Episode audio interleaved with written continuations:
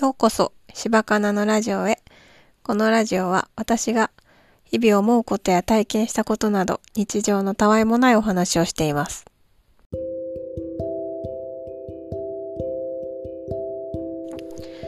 最近、怒ったことがあって、えー、怒りの方の、怒ったことがあって、で、あんまり人に怒ったりしないですけど、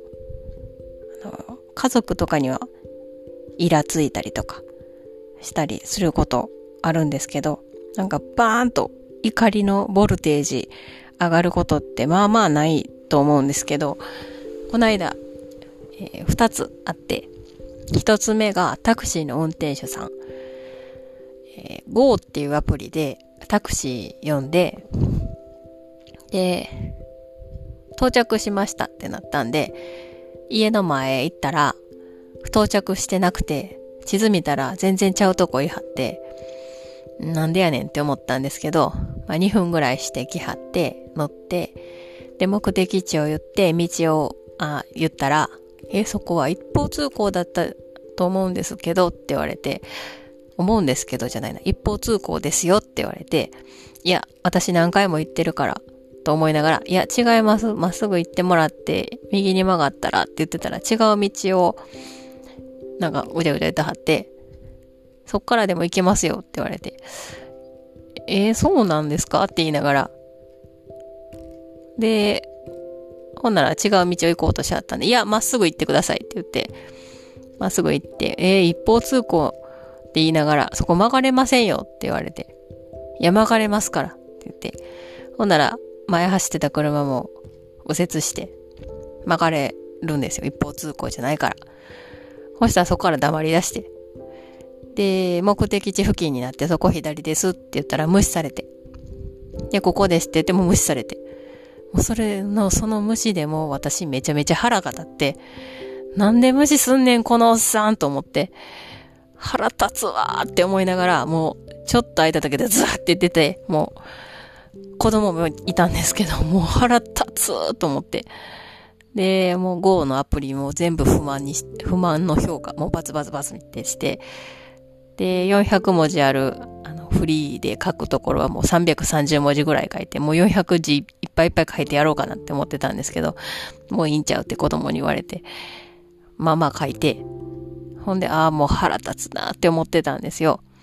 やっぱ無視されるって腹立つなって思ってたんです。あの、本にも書いてありました。聞くっていうことの本読んだ時に、無視するっていうのは一番、あの、傷つくって書いてあって、いやもうほんまに、左ですって言ったら、はいとかなんとか言えるでしょ。で、無視、自分が無視するときって、喧嘩して腹が立ったときとかです。私が夫と喧嘩して無視するときは。え、なんで？私あなたと喧嘩しましたか？って思って。なんかもう、今思い出しただけでもちょっと腹が立ってくるんですけど、あの時怒ればよかったかなとか思いながら。で、二つ目はコンビニの店員さんなんですけど、私がアイスを買って置いたら、いくらですとも言わへんのですよ。え、何これ？って思って、まあ、ポイントカード出して、ピッてされて、で、まあ、あの、ペイを、なんちゃらペイを出して、ほなピッてされて、ありがとうございました、みたいな。え、もう何やこいつって思いながら。もう、もともとそのコンビニは、すごく愛想が悪い人が多いコンビニで、あんまり好きじゃないんですよね。なんやこのコンビニって思いながら、もうこのコンビニの近くにコンビニ作って建ててやる、建てて、ほんでこのコンビニ潰してやろうかなぐらい腹が立ったんですよね。もうほんまに、なんなんやと思いながら。で、二つに共通するのはやっぱ無視されたっていう体験。私すごい無視されたと思ってすごい腹が立ったんですよね。いや、本当にあの時怒ればよかったのかなと思って、なんで無視すんねんとか、なんか返事しいやとか、言ったらよかったんかなって思ったんですけど、ま、タクシーの運転手さんには家がバレてるので、あの、怖いので、あ、言わんでよかったなって思いました。もう、あ、Go アプリでその、低評価しただけでも家燃やされるんちゃうとか言って夫には言われたんですけど、そんな怖いこと言わんといてほしい。火災保険入ってるしって言いながら、もうほんまに、なんか、なんやろか。そんなことする人いるんやと思って、私、夫がね、よくタクシーで切れてるん見るんですよ。わあ、タクシーで切れてちっちゃとか思ってたんですけど、いや、私もタクシーで切れそうやったわ、と思って。いや、切れ、なあ、ほんまに。夫が切れるのは道を間違えたとか、そういうので切れはるんですよ。なんでわからへんのに聞かへんねんとか言って。いや、言ったらたらいいやんとか思いながら 見てるんですけど。で、あの、コンビニの店員は、あれは何やろね。もう、私が行ってる駅のコンビニの店員さんは、むっちゃくちゃ愛想がいいんですよ。もうなんなら、なんやろ、普通よりいいんですよ。ちょっと通っただけでも挨拶してくれはるぐらいの。もうそのコンビニなんてずっと従業員同士が話してるしね。もうほんま外れやったっていうか、もうそのコンビニ行きたくないなって思います。ほんまに。でも流行ってるんですよ。そこにしか。そこにしかっていうか、まあそのコンビニの種類はそこにしかないから。他にもちょっと離れたとこにコンビニあるんですけど、この間、ちゃうとこに、その、私が怒ってんのはファミリーマートなんですけど、ちょっと離れたとこに、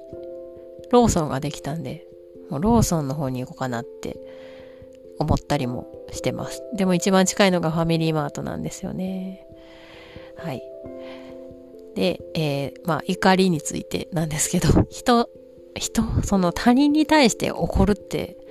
なかなかないし、やり場困るなって思いました。あの、バーって怒れてる、怒れな、怒り慣れてる人やったらいいのになって思いました。でも、まあ怒ったらね、家バレもしてるしってまたループに入るんですけど、うん、そういうこと多かったなってちょっと振り返って思いました。あの、中学校2年の時に、前の席の女の子が、私にすごいちょっかいをかけてくるんですよね。なんかボールペン取ったりとか、筆箱取ったりとか、なんか話しかけてきたりとか、それすっごいトラウマなんですよね、私。授業中やのに先生は注意してくれないし、私もなんか嫌ですって言えない自分も嫌やし、周りは何も言わないし、それをちょっと思い出しました。何にも言えない自分っていうのを。ああ、嫌な思い出。それをどうにかして消化していきたいけど、ちょっと今、負のモードなんで、そんなこと思い出しながら、なんかどうにかして消化したいですね。うん。そう。で、消化、この、自分軸っていうんですか？自分軸手帳。ちょっと今日、11月、12月分の PDF を、あの、メールで送ってくれはったんで、ちょっとだけやってみたんですよ。でも、やったことないから、何したらいいんかわからへんくて。でも、とりあえず、なんかインスタとかめっちゃ見ながらやってたんですけど、なんかすごいしんどくなってきて、あ、しんどいって思ったんですけど、でも自分軸持ってたらそういうことってなくなるのかなと思ってはっきりしたものを書いて、なんか視覚化というか、私はこういうことやし、こういう人になりたいしって思うようにしとこ、したいと思いました。あの、自分の夢とか、自分のなりたいものとかをちゃんと視覚化してイメージしとこ。ななんかね、ちょっと負けそうなんですよね、いろいろ。うん。まあ、負けんように。そうやね。そう。まあ、頑張りはしませんけど。